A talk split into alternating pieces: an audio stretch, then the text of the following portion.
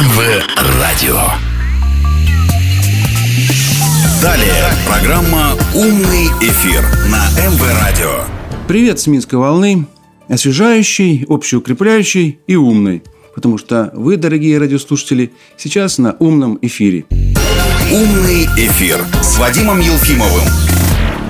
Ну что ж, дорогие друзья, у нас в студии наш старый добрый друг, наш коллега, наш, если угодно, Светоч, потому что...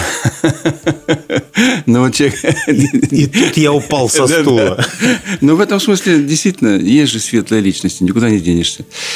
Вот так вот. Мы представляем нашего очень серьезного собеседника Вячеслава Шарапова. Добрый день. Слава. Умный эфир с Вадимом Елфимовым. Ну что ж, у нас сегодня хорошая погода, кстати говоря, да, вот за, за окнами. Вообще настроение... Осень – это такой кайф. Да. Первые потоки холодного воздуха, встречного ветра, особенно если ты хорошо тепло одет – они такое удовольствие вообще приносят. И работают батареи, если в этот момент. Это самое главное. Потому что человек э, без работающих батарей, у него совершенно по-иному начинает работать соображалка. Он да. многое переоценивает. Я представляю, что в Европе сейчас делается с переоценкой Да, ценностей. да, вот я об этом говорил. Или на Украине, где вообще там с 1 ноября только намечают, да, вот начать отопительный сезон. Но об этом как-то более грустно. То есть ты чувствуешь нечто болдинское, да, болдинская осень. Есть прилив творческих сил. Ну, конечно. такое сочинить. Конечно. Особенно радостно встретиться со слушателями Минской волны. Ну вот, они вдохновляют, это самое Безусловно. главное. Вообще общение, конечно же, любого, э, так скажем, ведущего, да, артиста, композитора, писателя с публикой, это то, что их вдохновляет. Да? Это как вдох и выдох. Да. Надо пообщаться, а надо в одиночестве да. потом побыть. Ну, конечно. Я в этой связи вспоминаю там историю Раневской, да, знаменитой актрисы, которая до последних, ну, скажем, дней своих, да, выходила на сцену. Она фактически чуть ли не на руках приносили в театр, но когда она выходила на сцену, она распрямляла спину, ее голос звучал громко, mm-hmm. и она начинала играть, она начинала жить. Мы живем для наших слушателей, для наших э, читателей и так далее, и так далее. И такая уже у нас с тобой судьба. Ну, Болдинская осень, пушкинские времена прекрасные, наверное, вдохновляют всех. И ты прав, это происходит только тогда, когда работают теплые батареи. Вот в этой связи, значит, меня э, поражает э, та, скажем так, логика, которую используют э, наши соседи, да, украинские э, руководители, так скажем, да, потому что я слово руководитель по отношению к ним могу применить только в ироничном контексте. Как это подзабыли они про отопительный сезон, вот. И на Украине сейчас только решают вопрос, покупать, скажем, у Беларуси электроэнергию или не покупать. Ну, так вроде запрет. решили, что купить. Вот, вроде Потому бы, да. что вот опыт отморожения ушей на зло бабушки многолетней начинает давать свои плоды определенные. И они, наверное, понимают сегодня, что электроэнергия, она, в общем, никакой политической окраски не имеет, а так исключительно для сугреву тела и души работает. Ну, а вот с газом то же самое, да, Господь он голубой, да, вроде бы, да, как бы... В хорошем смысле В хорошем смысле этого слова. Но он тоже никакого политического вреда не может принести, только его отсутствие. Ну, абсолютно. Ну, еще здесь важен вопрос цены, конечно, потому что вот те рыночные механизмы, которые сработали в Европе, да, э, вот наши, и те цены, те цифры за тысячу кубов, которые мы сегодня видим, да, это, за конечно, тысячу евро. За, в, да. В, да, внушают очень мало оптимизма наверное, европейским обывателям. Вот. Я даже знаю, что э, в Эстонии плотно укоренилась традиция или возобновилась, или вернулась топить дровами. И отнюдь не для какого-то экзотического там состояния души, а просто потому, что это дешевле. Вот как-то так. Другого Мир. варианта нет. Да. А это лесная республика. Леса лесная там намного республика. хватит, наверное. Ну, там есть. Там они и щепочки используют. Они же люди рачительные, да, опилки могут прессовать, все что угодно, все в дело пойдет. Вообще, э, в Европе сегодня многие поняли, что э, ветряные мельницы э, и ветер, который на них работает, иногда дует не в ту сторону и не с той силой, с которой хотелось бы. И этого отнюдь не хватит для того, чтобы обогреть холодные европейские квартиры зимой. Да, вот как-то все с этим, как-то все эти экологи зеленые, да, они как-то поумолкли. Вот, э, видимо, все их расчеты, да, не оправдались. Да, я думаю, и не скоро оправдаются, даже если читать нечто научно-фантастическое, потому что, ну, действительно, на, на нашей планете не так уж много Солнца, особенно если брать северные да, широты, да, так сказать, Европу ту же, где она находится. Это же не Африка в конечном счете, да, где можно там, сказать, ну, некую часть территории отдать под солнечные батареи и получать какую-то отдачу. А в Беларуси тоже, так сказать, и, и пасмурно бывает, и дождик. То есть вот э, расчеты на то, что зеленая энергия станет основной, и вот расчеты того, что лет пять назад да, вот планировали все перейти на зеленую экономику, так называемую, сегодня все это немножечко подзабыто. Меркель, которая планировала да, к 2025 году, вот она была внесла такие планы, полного отказа, э, планировал полный отказ значит, Федеративной Республики Германия от любых, так скажем, естественных, да, э, не экологичных с ее точки зрения источников энергии. Э, и переход даже от атомной энергетики, да, которая там, кстати, в общем-то, имеет неплохое распространение в Германии до сих пор. Вот она сегодня уходит. И интересно, что по этому поводу скажут ее политические сменщики. Ну, посмотрим. Вообще интересно получается. Владимир Путин, выступая на Валдайском mm-hmm. форуме, объявил о том, что Россия по выбросам в части СО2 э, занимает одно из последних мест в мире. То есть порядка 15-16% всего лишь углеродного топлива используется в России. В Европе значительно больше в части загрязнений. Хотя там борются, как бы, да? Хотя борются. Здесь там очень важно фурман, да. не, не путать экологизм с природоохранной деятельностью, потому что экологизм – это несколько иная вещь. Там э, провозглашают то, что питаться нужно вот червячками, гусеницами. Фу, да. да. А, то, что какая-нибудь маленькая букашечка имеет столько же прав, как и человек. Довольно странные вещи такие звучат. Вот это все, все оборачивается гримасами, которые потом приходится исправлять в виде ошибок. Ну, это вот, значит, когда идеология да, заводит в некий тупик. Да. Тупиковая идеология преобразования мира в непродуктивном направлении. Я бы сказал так, что вот ты вспоминал букашек, да, так сказать, экологические все эти варианты. Ну, скажем так, э, если человек вообще сравнил себя, да, а человек – это венец природы – вот так, мне кажется. Я, я, я... Или я ошибаюсь? Ну, кто-то говорит, что ошибка природы. Кто-то говорит, что ну, есть природа. Вот я об этом... Вот если мы признаем сами себя ошибкой, да, то мы сами себя уничижаем, не любим, не уважаем и так далее, и так далее. Ну, по крайней мере, мы есть, да? Да. Мы что-то строим на этой земле, а, стараемся сделать побольше полезного. Не всегда получается. Но букашка, она есть букашка. Ее жизнь, ну, там, я не знаю, сутки, двое, сколько там живет какая-нибудь гусеница, да, превращаясь в бабочку, которая потом сгорает. Да и сама сама эта букашка... В огне светильника, да, сделанного человеком. Приобретает смысл только, извини меня, в глазах человека. Потому что существование абсолютно бессмысленно. Она не знала, почему родилась, почему существует. Да. Действует Кстати, человек тоже не совсем уверен в том, ну, для ну, чего он родился. Ну, да, У тебя, кстати, тоже... есть версия по этому поводу вообще? Ну, Зачем мы живем на свете? Есть. Интересно. Есть, есть. Ну, может быть, как-то у нас сегодня еще не философские чтения. А мы так будем отвлекаться, значит, для а, разнообразия. Полигоньку, да? Полигон. Я вообще считаю, что э, ради любви вот мне кажется, что только любовь дает смысл нашей человеческой жизни. Когда мы любим кого-то или что-то. Может быть, иногда человеку не повезло в личной жизни, да, он не любит, там, не знаю, или не повезло и так далее. Но он может любить свое дело, может любить свою землю, да, может любить свою страну. Вот э, без Слушай, любви... а к старости уже как-то меньше любви становится. И тут сразу встает вопрос, ради любви ли я жил? А может быть, это школа такая для взращивания человеческого духа? Ну, или человеческой души, которая ну, потом в другом квантовом каком-то измерении продолжает свою жизнь, но с, с тем багажом знаний и опыта, и э, всех наработок, которые прошла вот у них в течение этой школы.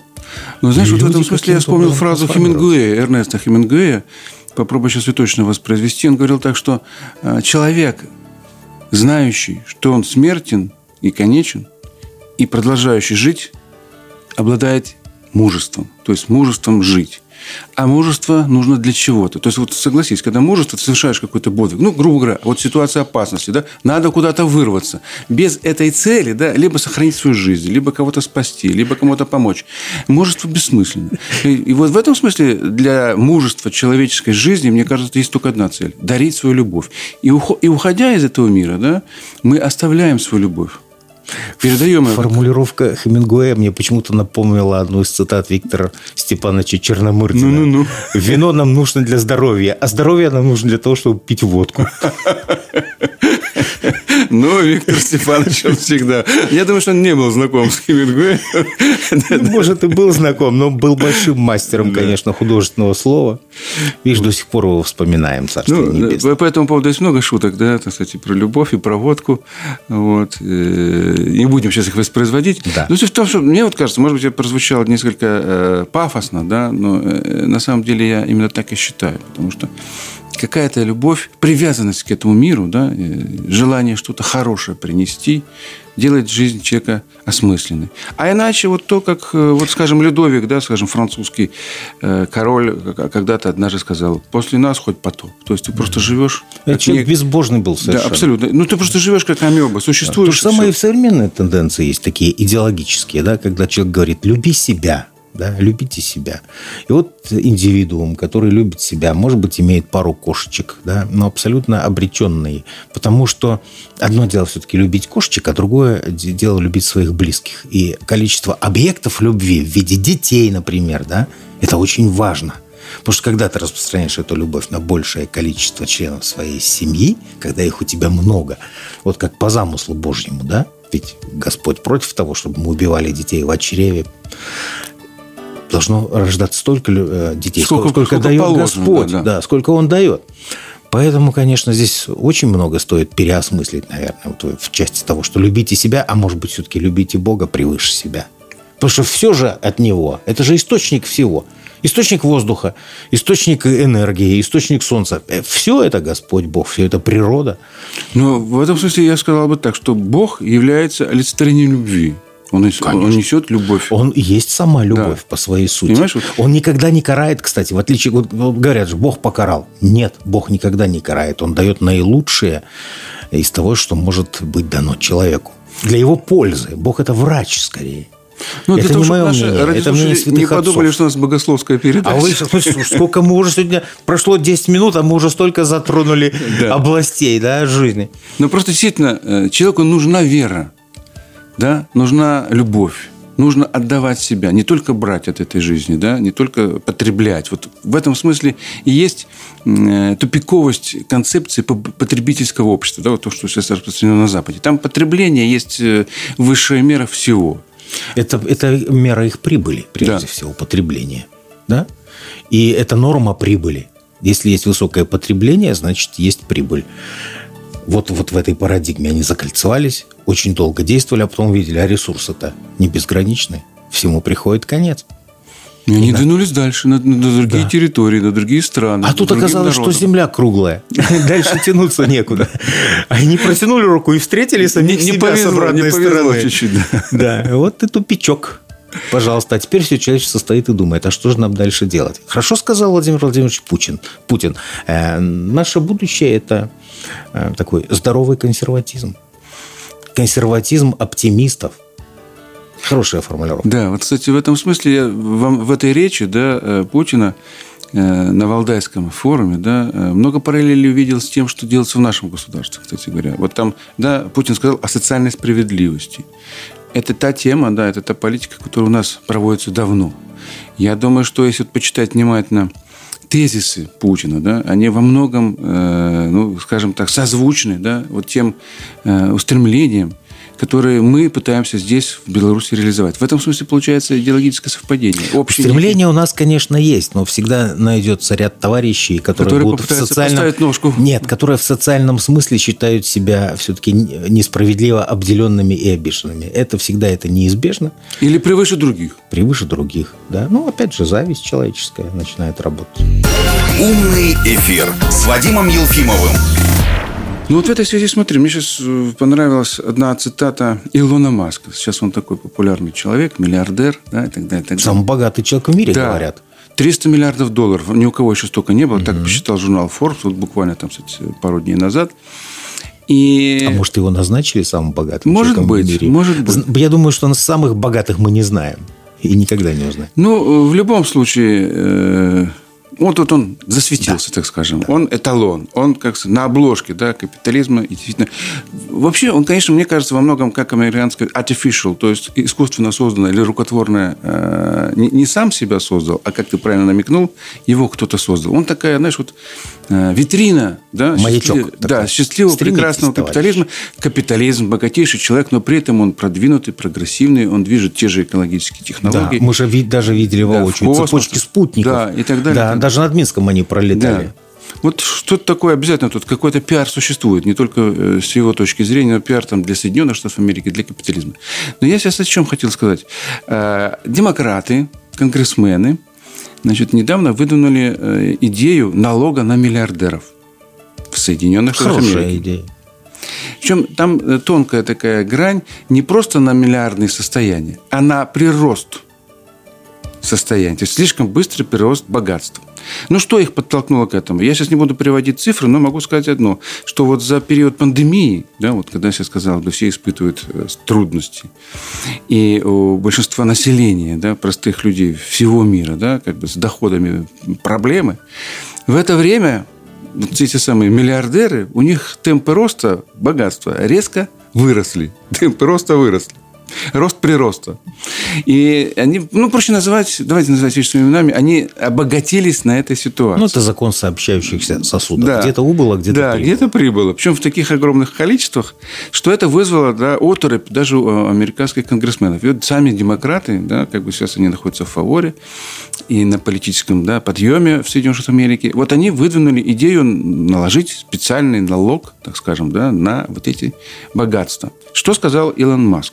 Он обратился к американским согражданам и сказал вот в таком, я бы сказал, даже в коммунистическом ключе. Ну, хорошо, сегодня придут ко мне, да, налоговики. Потом придут к миллионерам. А дальше придут к вам простым американцам и призывает простых трудящихся защитить его миллиардера. Что это? У нас начинается классовый мир, счастье. Ну, у нас вообще никто классовую теорию не отменял, мне кажется. Человечество всегда, как только собирается больше двух человек, они неизбежно собираются в систему. Да? То же самое. Любая система, тут же в ней начинается определенная иерархия, в ней начинаются значит, авторитеты, приоритеты, э, расслоение неизбежное. Слава, Потом... ты что, против равенства? Э, нет, я как раз таки за равенство. А ты подводишь я к равенству. За здрав... Я за здравый смысл. Так, так. Вот э, какую систему человеку не дай, в какую систему не помести, если общество в целом является здоровым, оно это как-то гармонизирует. Да? Некоторые удачно э, дол- долгие годы жили и при капитализме вполне себе. Да? Э, мы видим, что страны Скандинавии живут при каком-то своем определенном социализме. Ну, не какой-то социализм какой-то там. Да, это называется здоровое общество. Угу. Там, пара, там есть и богатые люди, но как-то нет вот этого стремления выпятиться да, сказать, посмотрите, какой я успешный, посмотрите, какой я богатый. Я думаю, что Маск должен был в свое время озаботиться тем, что если ты уж будешь настолько успешным и богатым, к тебе обязательно кто-нибудь, кто-нибудь придет и что-нибудь попросит. Да, да. да, и попросит поделиться. Но вот этот момент пришел. Ну, ты вот, кстати, упомянул скандинавский э, социализм. Это, конечно, такой капитализм, да, социальный. С человеческим лицом. С человеческим лицом, я бы так сказал.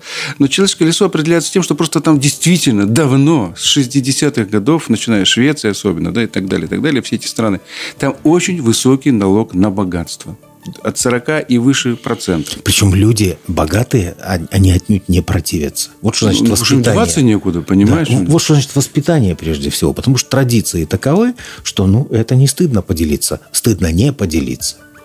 Не стыдно помочь, стыдно не помочь там, больному, обездоленному. Ну да, может с годами уже выработалась такая потребность, да, да чуть-чуть Во-первых, это потребность, во-вторых, это техника безопасности просто. Это цена стабильности в обществе когда вот такая гармония относительная, да, конечно, он будет чуть-чуть богаче своих там соотечественников, соплеменников, но, тем не менее, э, в странах спокойно. Надо отдать должное. Если, конечно, сейчас мигранты не внесут определенную смуту. Ну, видимо, стало скучно, стали приглашать мигрантов.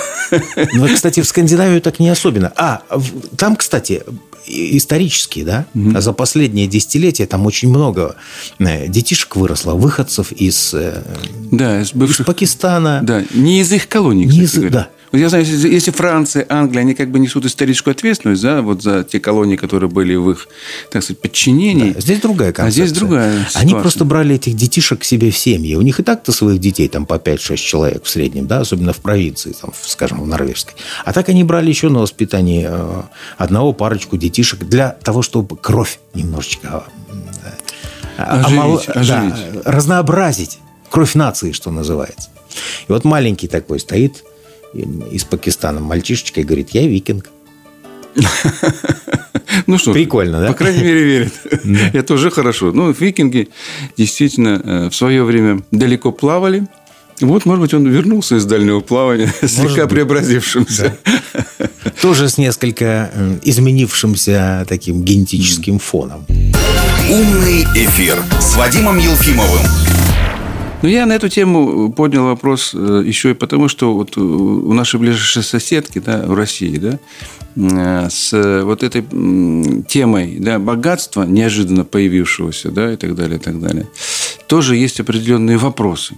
Я в связи с чем хочу, э, как говорится, поднять эту тему. Вот недавнее интервью некого, э, ну, я не знаю, рэпера, там как-то, не назовешь его певцом, наверное, да, э, Моргенштерна, да, кажется, так его зовут. Вот.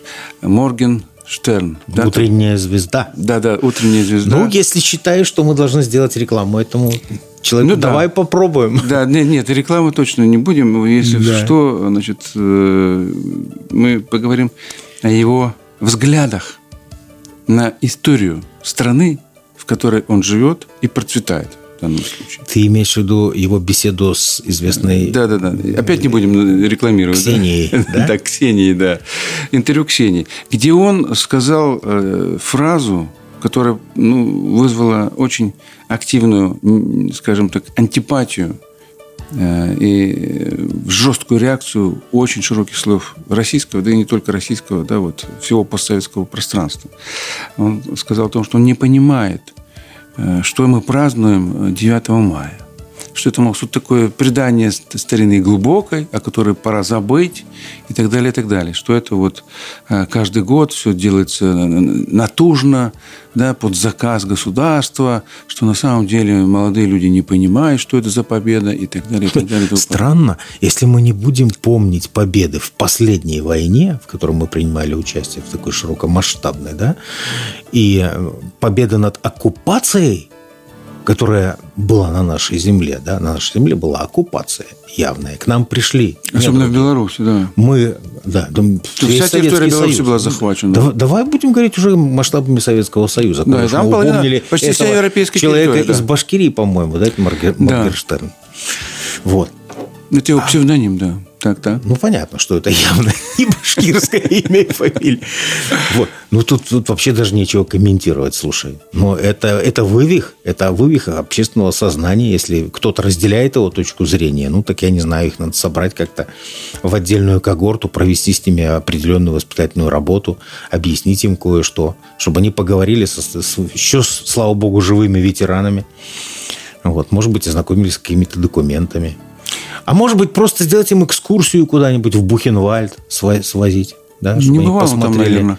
на эти печи. Ну, у меня вот в этой связи я не хочу, так сказать, насыпаться на самого этого, да, как бы э, этот персонаж. Да. Вот. Это, не, вот это мнение, скорее всего, не внутри его головы родилось. Да? Мне кажется, что это, лозунг, какой- некий это- лозунг. Это некий лозунг, да. Не, Они некий избрали такой- такую фигуру популярную Мем, сейчас, да, мем. определенных, да, некий ходячий мем, как ты вот правильно сказал, и для того, чтобы заявить эту позицию. И вот в этой связи у меня возникает вопрос, а может быть, действительно все рано или поздно да, рассыпается, исчезает? Может быть, это закон времени, что самые великие вехи да, э, должны уходить? Или мы эти вехи должны сохранять? Бороться Ты с как этим... историк э, очень хорошо знаешь, что история ничему не учит, да? Это очень- Некоторых, Да. некоторых. А это Или очень большинство. плохо. Она Да. должна учить. Это же тот фундамент, на котором растет наше все. На нем растет наше настоящее, на этом фундаменте растет наше будущее, на нем растет наше мировоззрение. Но И человек не как понимает, этого можно не учитывать? Великая победа – это есть акт выживания нашей нации.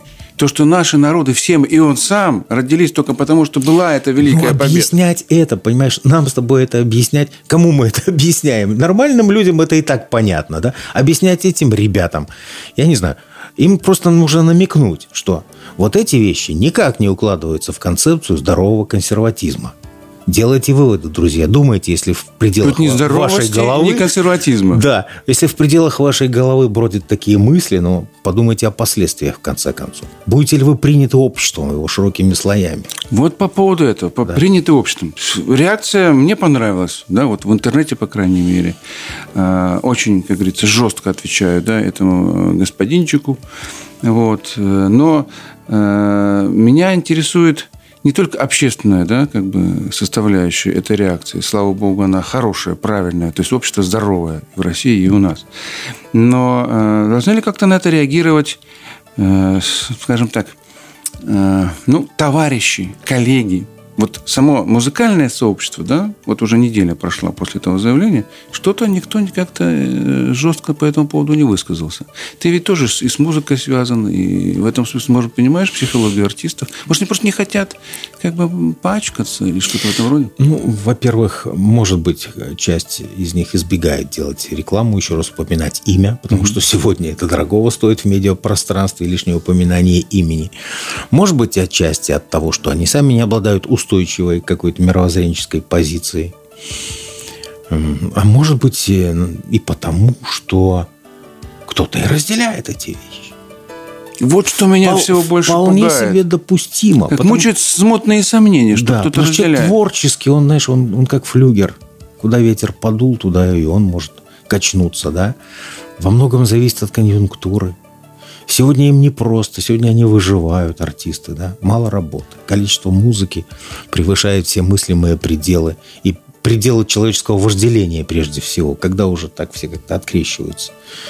Смотри, э, ведь не зря же столько существует разных э, радиостанций и плейлистов, которые обращены в прошлое, да?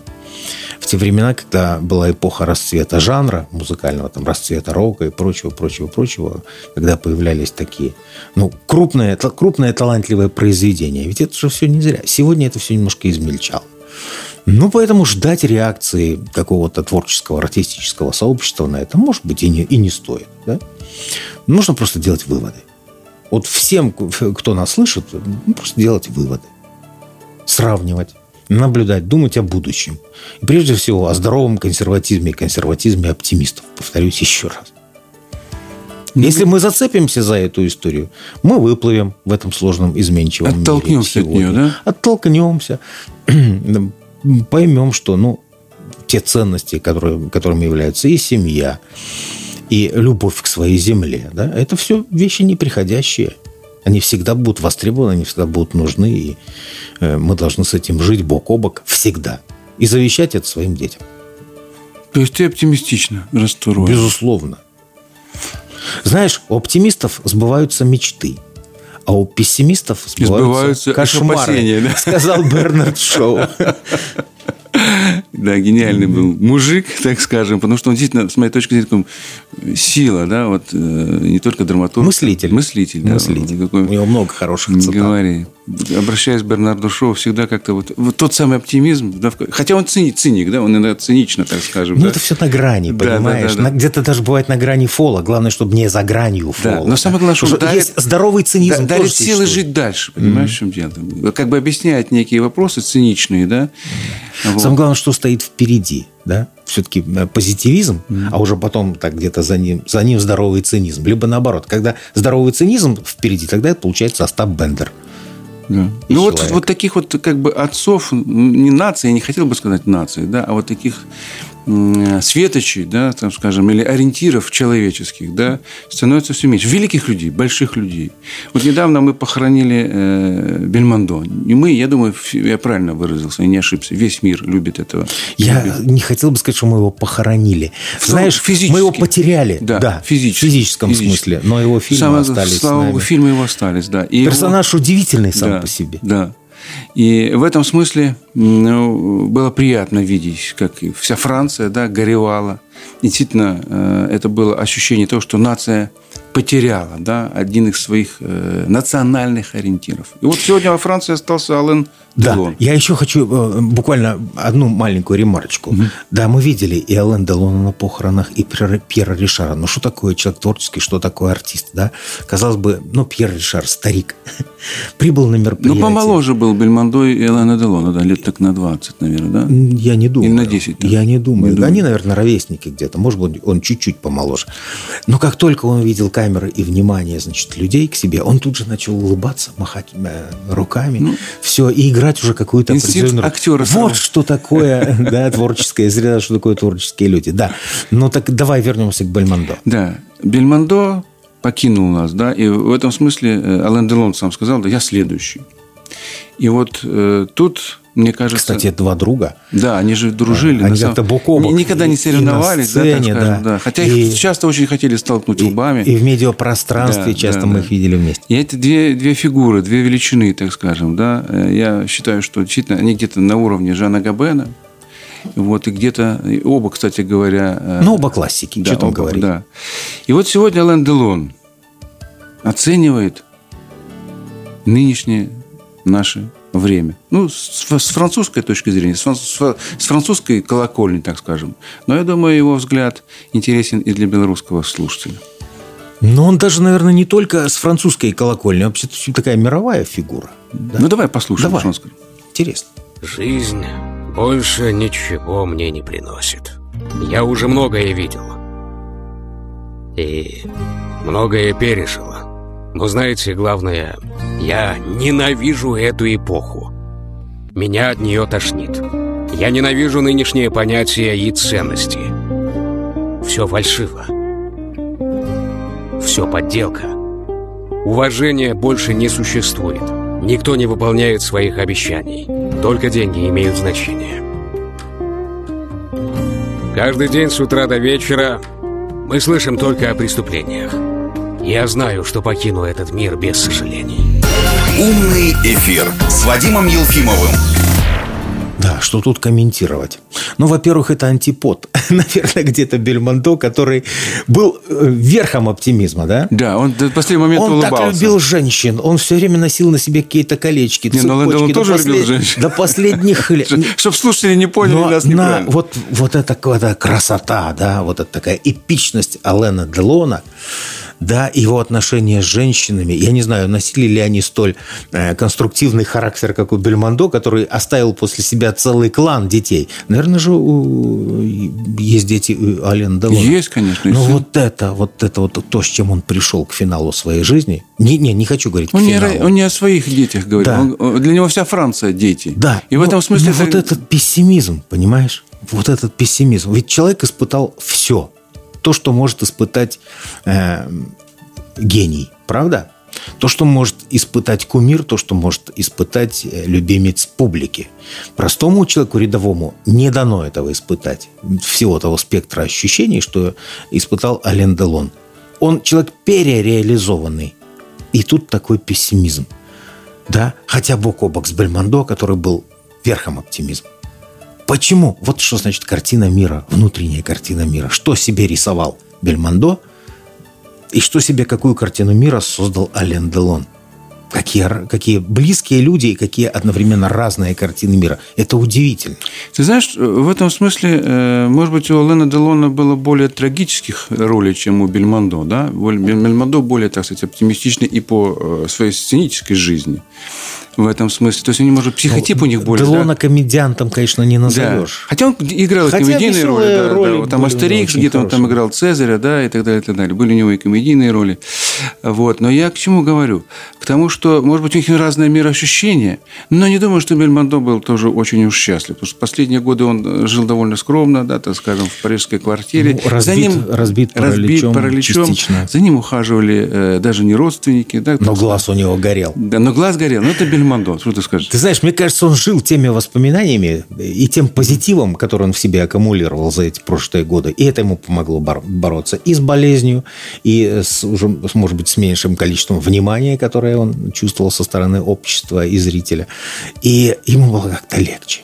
И я вот не думаю, что он с такими же словами уходил из этого мира. Он, наверное, уходил все-таки с благодарностью за то, что ему удалось э, то есть он видел свой стакан, да, может быть, даже не наполовину полным, а наполненным до краев.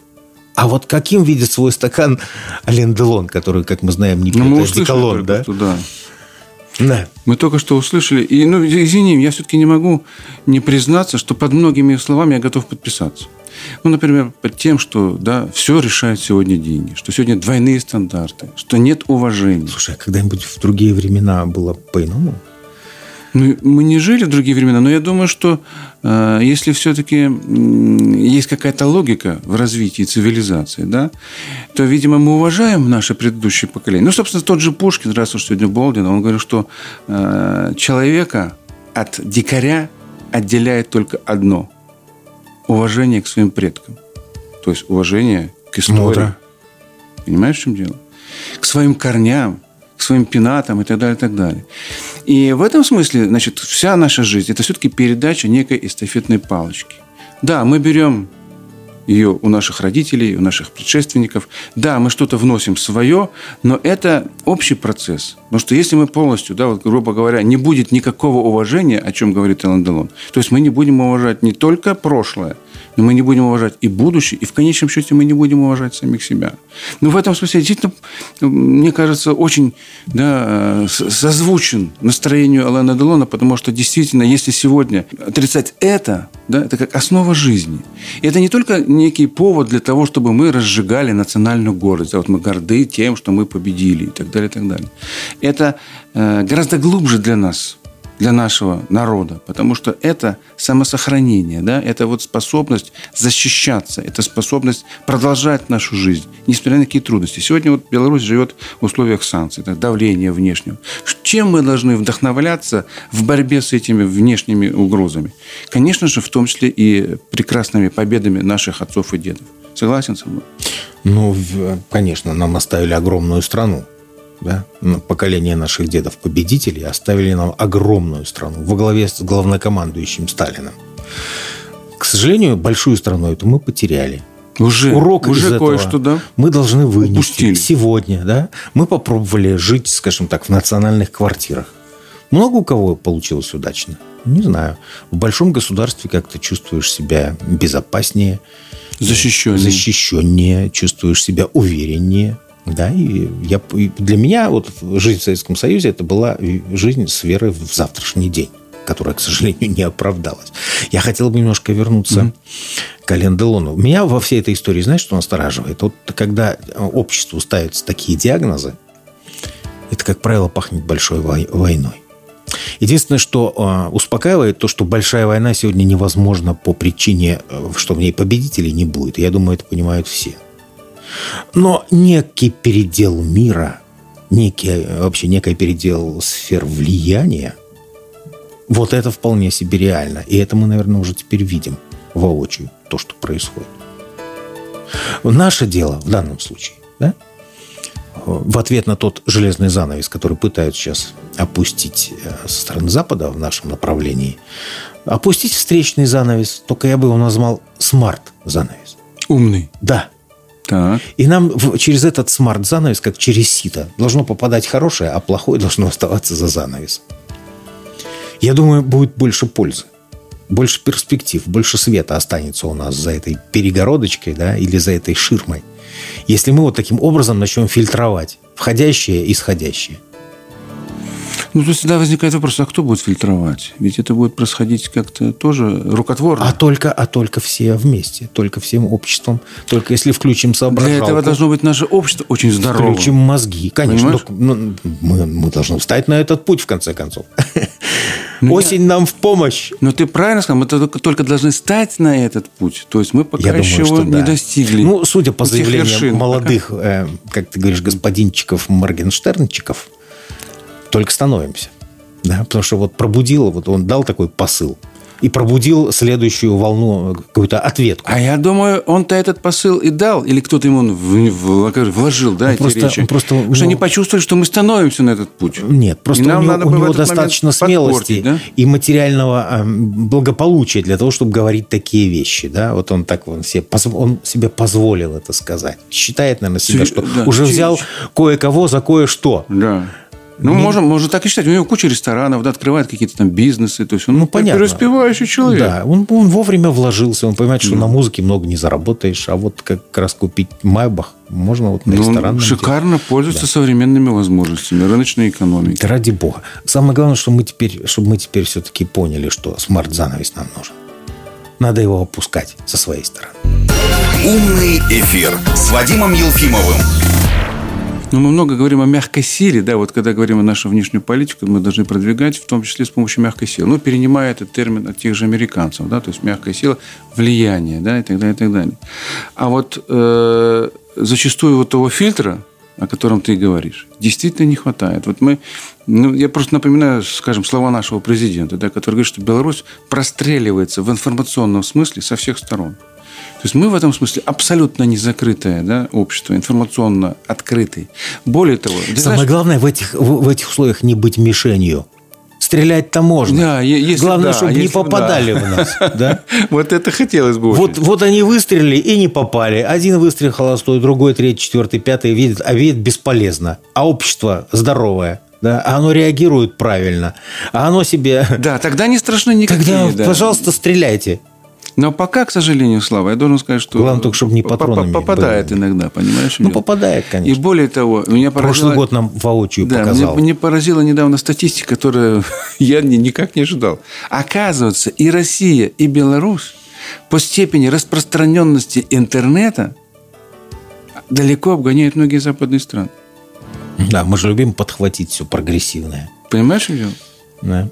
Казалось бы, да, мы э, вроде бы только позже вступили да, на эту стезю, интернет-стезю, но сегодня мы их обогнали. Слушай, так это же хорошо. Самое главное, как ты это используешь. Ну, так это хорошо Да. в том смысле, можно, что мы можно мобильные, обогреться, да, можно дом спалить. Да, вот как мы это используем? Как вот мы это вопрос. используем? как И что мы оттуда Ну, и как раз выуживаем вот то, что этой говорит сети? Лукашенко, что все это простреливается. То есть в этом огромном, да, как бы информационном поле мы от, забрали, так скажем, большой кусок, так скажем, внедрились в него, иногда не понимая того, чем это для нам грозит. Очень тяжело конкурировать с талантливыми, многогранными и яркими разрушителями. Да, с разрушителями вообще сложнее. Очень тяжело с ними конкурировать, Конкурировать, но да. надо. Надо выставлять контраргументы. Надо, чтобы такие же яркие, талантливые, молодые созидатели были с другой стороны, по эту сторону смарт-зона. Ну, мы с тобой информационщики, ты, ты и я журналист, мы знаем, да? Вот плохую новость продать проще. Начать с плохой новости, да, Надо, передачу. надо изменить концепт. Надо, надо распространять не э, плохие, хорошо продаваемые новости, а пользу.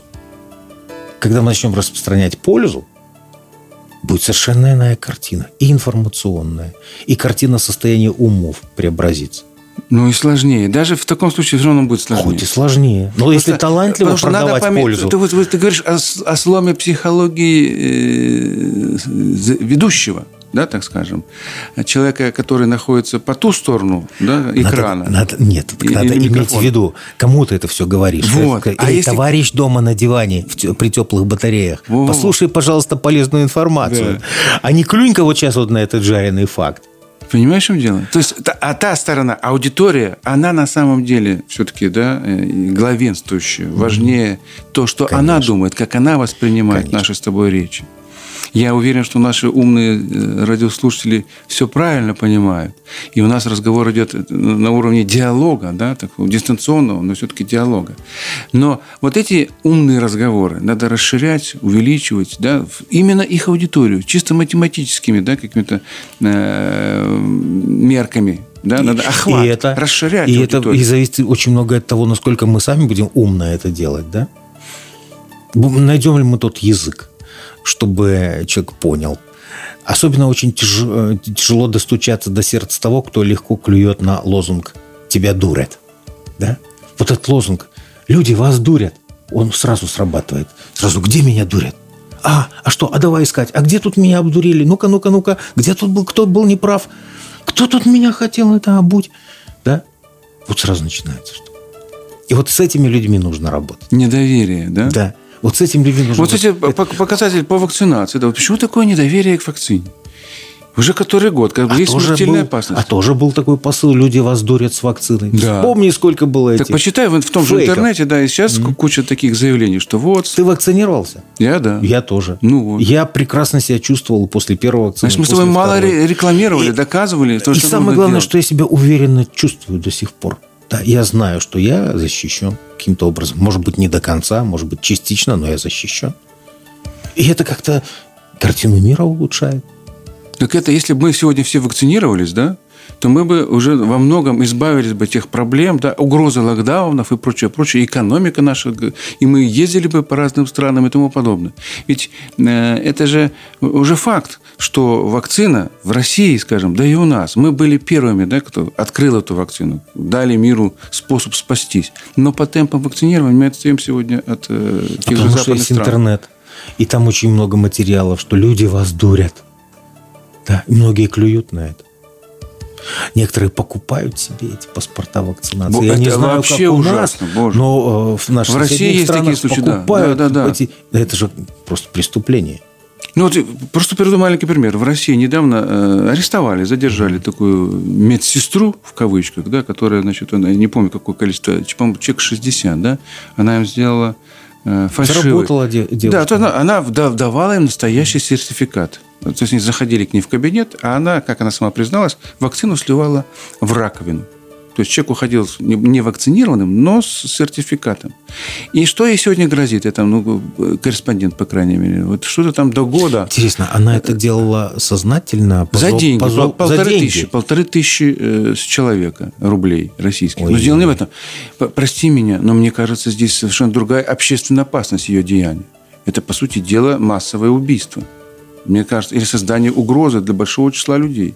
Вот пока, э, вот мы говорим на, о Западе, да, там замечательно иногда говорим, вот как там все отработано, какие-то моменты. Но мы должны э, помнить, что там это отработано с помощью, в том числе, жестких санкций. Понимаешь, там закон за подобные действия, я уверен, не ограничился бы там с каким-то годом и И условно. закон, и институты там работают, да? И не так там все плохо, да? Ну, Потому естественно. что, когда у нас начинают говорить и о том, что там какой-то э, во- вообще какой-то кошмарный мир, нет. Там очень много хорошего, умного. Ну, я понимаю, что ладно, Толково. это добровольное дело, вакцинироваться, не вакцинироваться.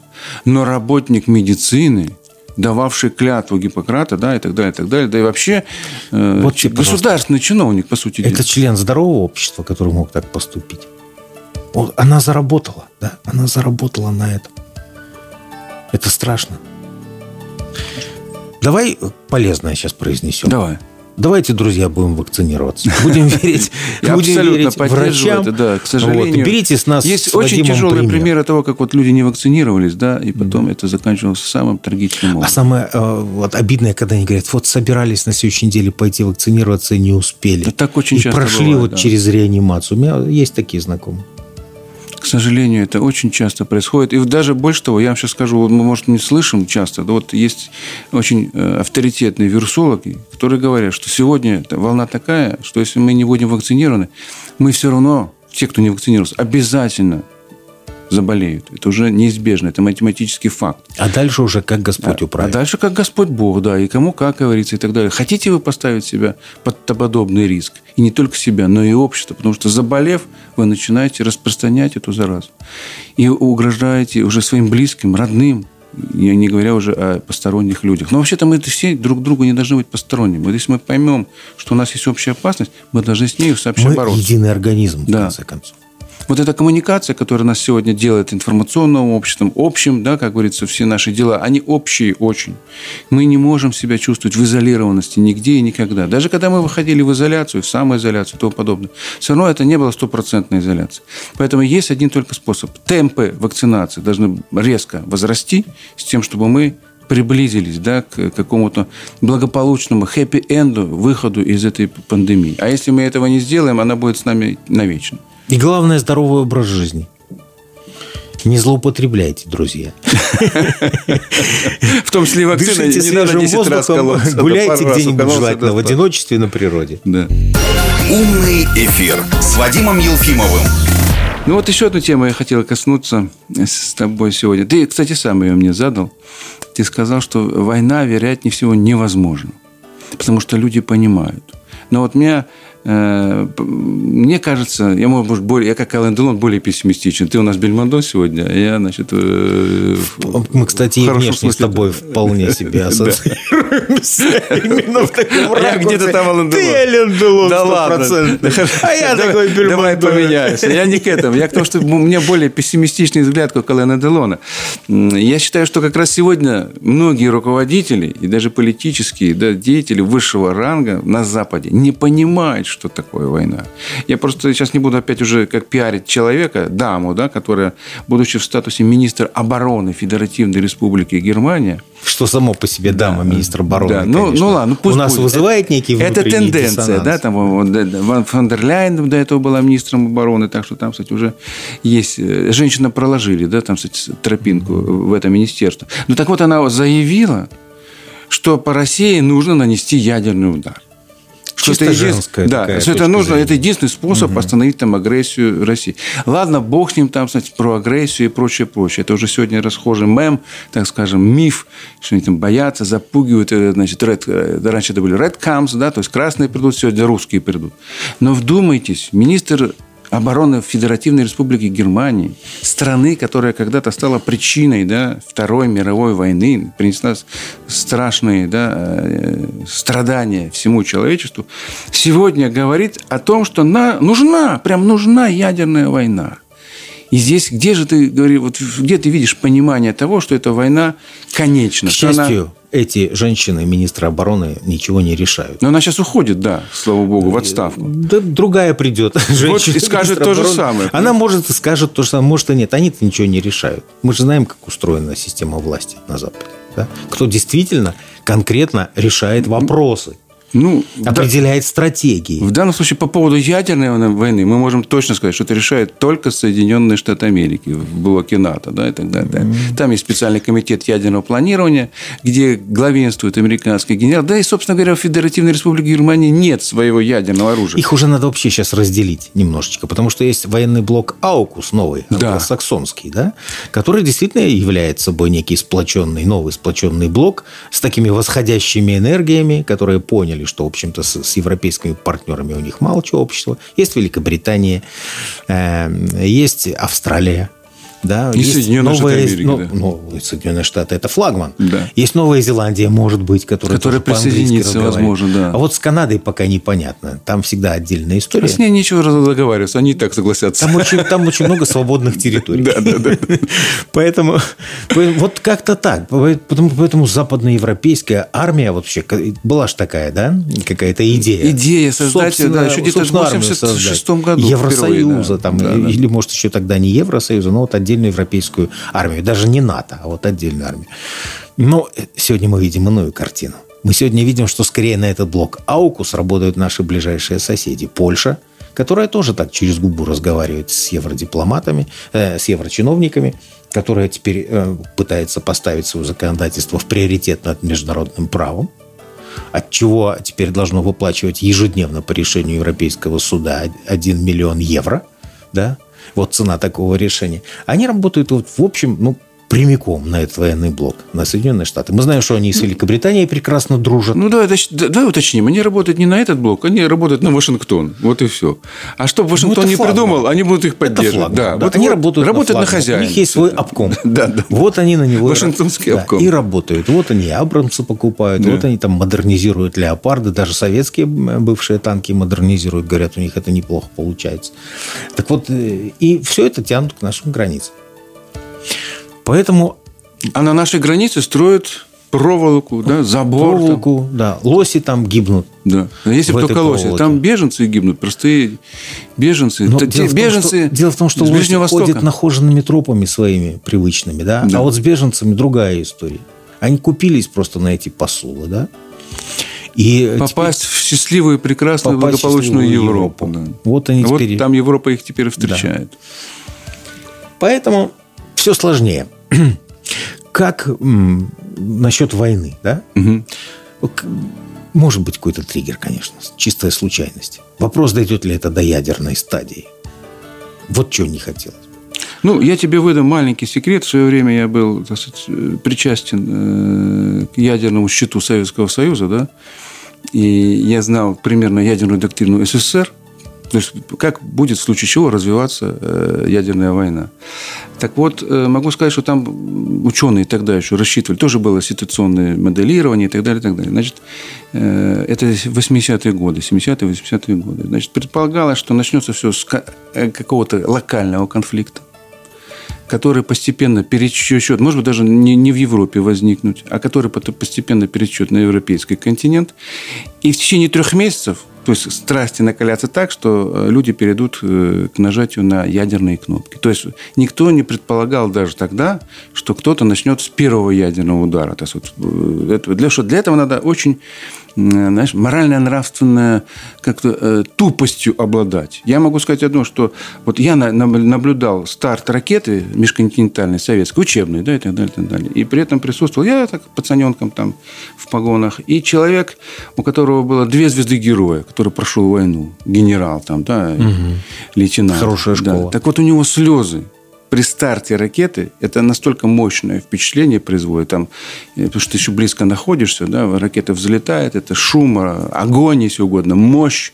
И у человека просто-напросто... То есть для этого нужно решиться. Особенно это тяжело решиться человеку, настоящему профессионалу, в том числе американскому генералу, который понимает, что это такое. Тем более, что Но когда вот такие девицы, да, девицы, понимаешь, начинают командовать, ну, а, а, они этого не понимают. Современная доктрина России да. военная, она ведь четко расставила точки над «и». То, что удар будет ответный не по точкам пуска ракет, а по штабам. А по тем, кто виноват. Да вот охладить эти головы. И пусть они и свои, своих шавок, так скажем, да, вот этих вот, которые там бегают, да, э, под ногами, да, и тявкают. Вот пусть они их сдерживают. Действительно, в данном случае по этому вопросу нужно вести разговор только с Вашингтоном, даже не с Федеративной Республикой Германии и так далее, и так далее. Потому что это все страны подчиненные, абсолютно ты правильно в своем анализе сказал, что это вот, да, они на своего хозяина, на свой обком работают и даже не понимают иногда, что этот обком хочет от них.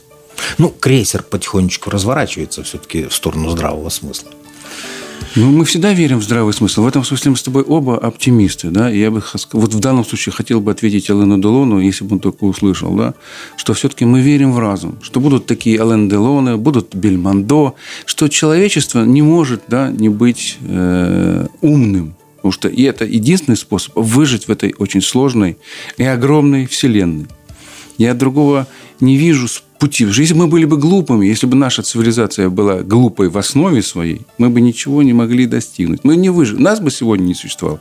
Перед нами не было бы этих микрофонов, не было бы наших радиослушателей, и нам бы с тобой не о чем было бы разговаривать, я так думаю. Не знаю, мы бы всегда нашли с тобой о чем поговорить. Главное, чтобы с пользой. Да, и чтобы эта польза была не только для нас с тобой, но самое главное для радиослушателей. Умный эфир с Вадимом Елфимовым. Возвращаясь к Олену Делону, mm-hmm. мне кажется, что Господь держит его на этой земле, дай Бог, чтобы подольше, именно для того, чтобы он все-таки пополнил свою копилку оптимизма, может быть, немножко пересмотрел взгляды свои, чтобы они были не столь, не столь мрачными. Потому что уходить с такими мрачными взглядами из жизни тяжело. А вот как вообще будет на том свете, да, с этим багажом? Никто вообще не неизвестно, никто да. не знает.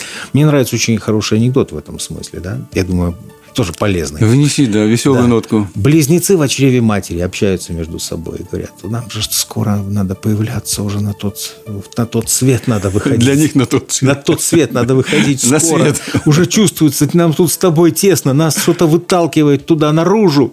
А что там? Что там? Там страшно, наверное, там вообще, или там вообще ничего нет.